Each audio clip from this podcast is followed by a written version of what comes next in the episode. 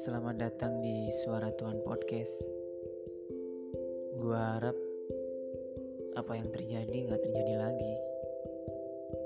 Perihal sakit semoga bisa memaafkan. Ya, selayaknya manusia menikmati tak hanya perihal kehendak hati Meski bersyukur tak semudah kalimatnya. Selamat mendengarkan.